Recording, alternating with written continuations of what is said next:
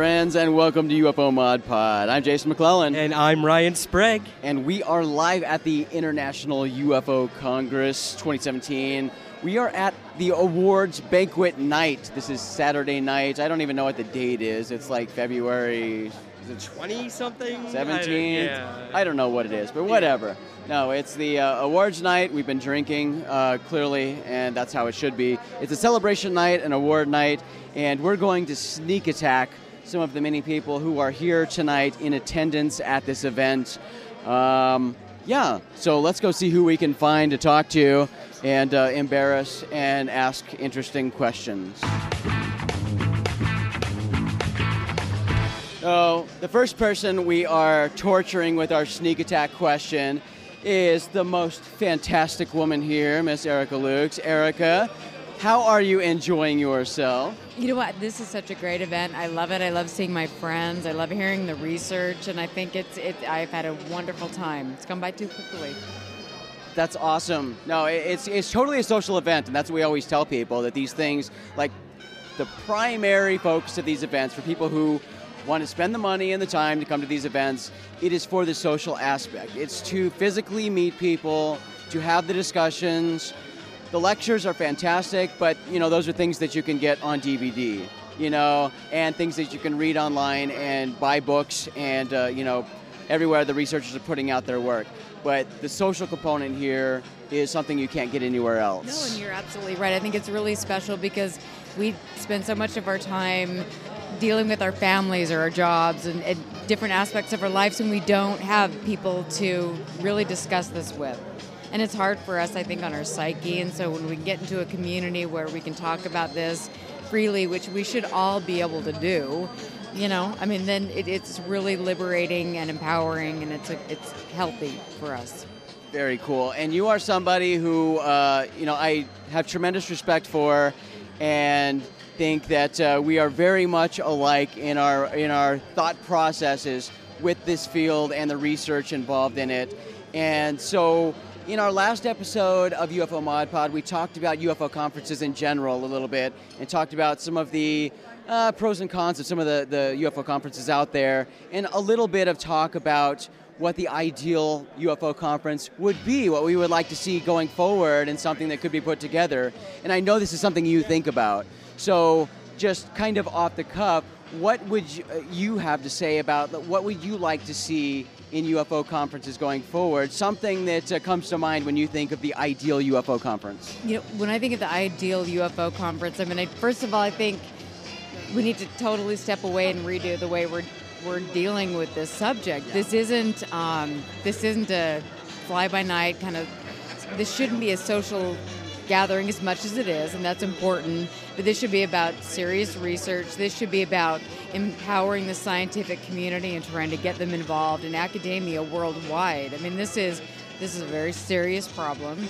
We need to view this as a tactical problem, and instead of approaching this as a kind of fun and games thing, we need to get our research on and we need to take it seriously. And so, to me, to have people like Professor Erling Strand, to have people, if we could get Dr. Massimo Teodorani over here, who's an Italian astrophysicist. I mean, these are the people that make significant contributions worldwide. And for whatever reason, people in America and people in large organizations don't even know who these people are. And that is shameful.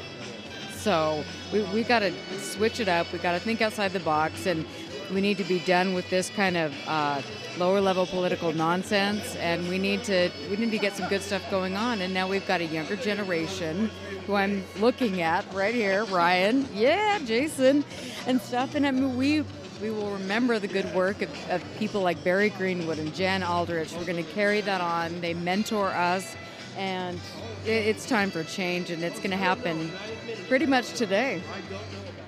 That's awesome. Well, we will leave you alone and let you get back to partying because that's what tonight is all about. But Erica, thank you. It's always wonderful talking to you, and we'll talk soon. Now we're going to sneak attack Ben Hansen. Ben, tell us a little about what, what you covered in your talk this year. Now, this is sort of unlike what we've seen you do before. Um, and I had so many people come into the vendor hall and talk about um, how much they enjoyed what you did this year. So, yeah, yeah, give us a little bit about what you talked about. Cool, thanks. Yeah, we had a little bit of like a rally going on there with the crowd. we started talking. To, people. I told, yeah, I said I'm not advocating uh, going to the streets here, but um, my ending was was kind of building up to the fact that um, you know there's been so much media coverage in the past like three years that the media is finally starting to take notice. Uh, we had the uh, political, the uh, presidential campaign going on. Uh, coming off of Obama making several comments about aliens and UFOs, and then before that, Bill Clinton, and why? What's all you know? Who is uh, instigating all this? And it's kind of a, a, mystery, but you know, we've had so many um, interviews been done by Jimmy Kimmel, and so what I did is, is uh, took those interviews and different talk shows and kind of broke them apart, trying to see what's going on uh, behind the scenes and um, kind of determining maybe um, from their body language and what's not actually being said with the words and sometimes with the actual words what it all means. And uh, yeah, it. Uh, I don't know. The conclusion for me is I think um, something for the most part is kind of stressing. You know, um, especially Bill Clinton and, and, Obama, perhaps. The subject is uncomfortable for them. Uh, for Hillary, she's definitely interested. But at the end of the day, um, I don't know. I guess my ending conclusion is I don't know that we have enough leverage to make anything happen as of yet. There's just not a, enough of a political movement per se, if there are secret keepers, to make them come forward with the truth. Now, do you? Is it a case-to-case basis? You think with each of these individuals when it comes to this topic, of how much, I guess, maybe personal interest they have versus what they're allowed to say in a professional political atmosphere? If that makes any sense. I mean, you have someone like Clinton who clearly had a huge interest in the topic beforehand, and maybe Obama didn't. Um, do you think that that has any any uh, leverage in terms of how much they may say to the public on the topic? It's actually a good question. Um, I think at the end of the day, if, if you look at all the presidents who have said they had an interest and said they're getting the bottom of it, they all pretty much ended up in the same place. I mean, Carter and everything that he talked about he was going to disclose and release ended up saying, you know, you could count the number of times he mentioned it, you know, probably in one hand. Um, and, uh, you know, the Clintons were very interested and they're still very interested in it, yet they claim they learned nothing. You know, so I don't know. Yeah, I, I don't know that it really matters the amount of interest you show. I don't, I don't personally think that there is a book of secrets per se that presidents are given, and, and let's say Trump, even though he hasn't shown publicly an interest in it, I don't think he's going to be debriefed on that. You know, so it, it might make a bit of difference if they try to go find the answers, but in the end, they all claim that they know nothing. So, yeah, I don't know. It's a sobering thing to think about for sure, but uh, that's the reality of it, I guess, right? Yeah. Yeah. So Ben, you've uh, been to a lot of UFO conferences now, and a lot of uh, just differing conferences, and this is obviously the largest UFO conference in the world. Uh, but if it were up to you, if you could uh, have the dream ideal UFO conference, if there's something that comes to mind, like what would that conference look like? What would be different from conferences you've been to um, in terms of, I don't know, I guess anything like what would make the ideal UFO conference in your opinion going forward to change things for the better? Uh, three things, I guess. Number one is the uh, participation. There needs to be, uh, you know, 100 times as many people, you know, that show an interest. This is a, a huge and important topic. So, along with that, number two, we need more youth involved.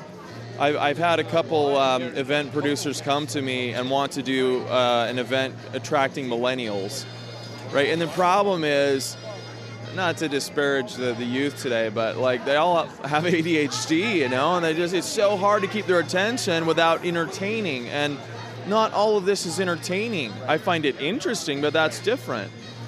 You know, we're not here to entertain people. We're here to transmit knowledge and um, that's really hard when none of these guys will pick up a book to read. It's all pop culture they know about. You know, so I'm really worried about the future of ufology because we have um, a lot of the people that were writing about Roswell and things getting older. There's no one to carry that torch now. of what's known, you know? So that's the second thing. And then um, third, um, I would like to see, uh, although I love, uh, Open Minds really does have open minds. The people here that come here, I would like to see a better demographic of people who actually put the speakers and the researchers to task and question. You know, and I'm not talking about any particular speaker, but just saying, look, make us do our job as if I was presenting at a college, which I do also. You know, but let's get the research down and don't just believe everything just because you're on board with the idea, right? And um, the person speaking, you know. Right. Yeah, I mean, in that sense, we're going to have a better uh, reach to academia at large. It's going to be more accepted. It's going to be peer reviewed. It's going to be done to the standard, you know, that uh, the scientific community hopefully will at least take a, a closer look at it. Very cool. Thank you, Ben. You're welcome. All right, we're going to sneak attack now. Sneak My attack, get all over me. friend Danny Torgerson. Danny has been volunteering at the International UFO Congress for what, five years now? I think this is year five. Number five.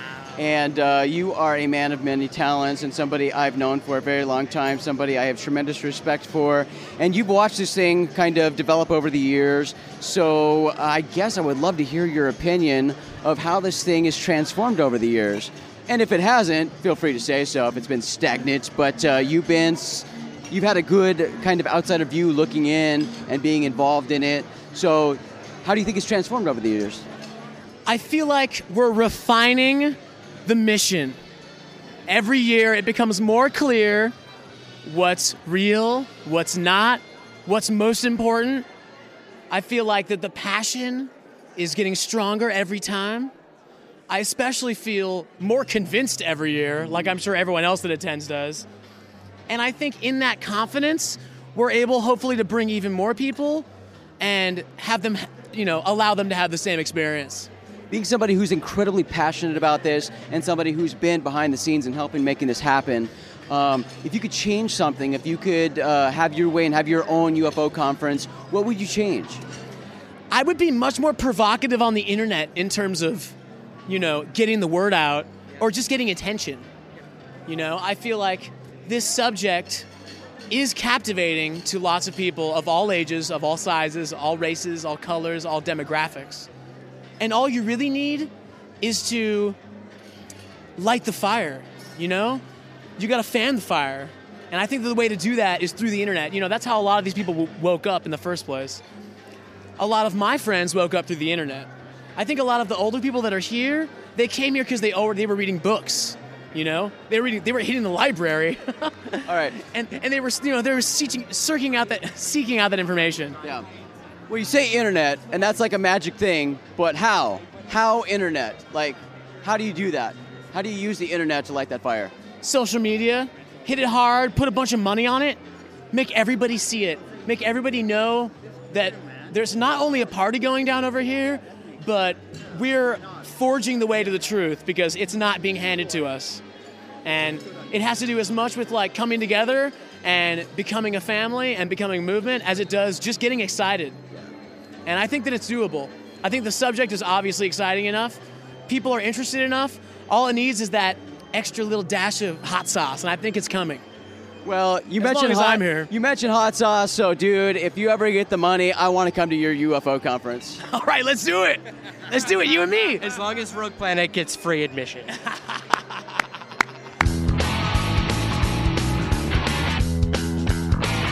All right, the next person we're going to sneak attack is our friend James Fox. James, it's fantastic to see you, and we will quickly ask you some questions, not take up too much of your time. But uh, we had some people ask us, and uh, we certainly did not see your presentation, so we don't know the answer to this. But uh, what is the status of your 701 project? I we filmed 80 to 85 percent of 701, and it's the first time I've actually delved into close encounters of the third kind because I felt it was kind of important to try to establish the fact among mainstream media that, that there might be a possibility that structured craft of unknown origin are whizzing around with impunity in our airspace prior to saying, well, they're clearly they're under intelligent control, but then to take it a step further and have the occupants exit and allegedly interact with people on the ground, uh, yeah, is, uh, is, is, is, a, is a big step. So I've held off for 20 years in doing a film that includes close encounters, so-called close encounters of the third kind. So in any case, so we filmed about uh, 85% of it. I became a dad, ran out of money, uh, spent a couple years with my son, and now I've opened it back up again, and uh, I got some funding, and I'm at uh, full speed ahead with the project. That's So, fantastic. yes. That's so exciting to hear. Yeah, I'm. I'm yeah, I'm quite. It, it, it, it. Sometimes it takes, you know, time. These things. Yeah. Yeah. And uh, I had to take a little time off, and I actually had a lot of time to think about where I, the direction I wanted to go. Yeah. Some of the challenges that were facing us. I feel like you can't just introduce a close encounter of the third kind without um, building your case. So that's going to be one of the big challenges. So I'm, I'm working with some people to write a script ahead of time, which I've never done before. I usually write the script as I go along. Yeah. so uh, it's you know it's a hopefully it's a pretty exciting time. We've had a lull in the UFO community since 2008, 2009, whatever. So let's hope that we pick that back up again. That's so exciting to hear, and won't take any more of your time. I just had to ask you one more very important question. What is your absolute favorite cocktail? I, you know, lately I've been enjoying Manhattans. Manhattan. I have been, yeah. Uh, Manhattan's classy drink. Manhattan with makers. I like it. Yeah. I like it. I approve. We approve. Why? Thank you very much. Thanks, James. All right, the next person we're going to sneak attack is Mr. Alejandro Rojas, been the MC here at the International UFO Congress. Alejandro, you've been doing this for this, so for the Congress. This is what? Is this your seventh year? Well, let's see. I think this is the uh, sixth year that we've ran the Congress, but my fifth year emceeing because Lee Spiegel did it one year. That's right. Oh, Mr. Lee, that's so funny. So, the Honorable Lee Spiegel. That goes well together, It doesn't does it? work. Honorable Lee Spiegel. I think he agrees with that for sure. yeah. All right, so you've seen this conference kind of evolve over the years. And uh, so, does anything stand out to you as having, I don't know, I guess just does anything stand out is like showing an evolution? How has the conference changed over the years? Or has it stayed the same? I don't know, and I would like to hear what you think because you were there for so much of it. Um, that's one big change. You not being involved, which is a, a bummer. We miss you, but otherwise, um, I think that you know when we all first started it in 2011, that uh, most of what we've done is continued. Um, you know, things work a little better because we, we with more practice, so it goes kind of more smoothly. And although it goes like clockwork these days, um, I think that uh, um, it's it's not because uh, we don't rest on our laurels. You know, we still pay attention to the day by day and the second by second of what's going on. So uh, we've had also this. What has changed is kind of the behind the scenes, this evolution of, of people who have come to help, and we've been so lucky with the people who have been to help. Of course, Ryan was an amazing help. Uh, and some of the new people that we have this year, uh, the mostly two couples, the Bo and the Robs, who are some locals. They're just like you are, Ryan. You know, they want to jump in, they want to help wherever they can. They have an enthusiasm for the field and, and for helping people. And we've just been so lucky that way that that's why I think we continue to be successful. Yeah, and you know, from from my view, like as as you know, there there are limitations when it comes to this event and and the location of the event. Yeah. Like it can only be as big as it can be. There's only so much room, uh, but the conference here does a great job with that. There's this constant flow of people coming in and out. So despite those limitations, you know, it continues to be large every year. So.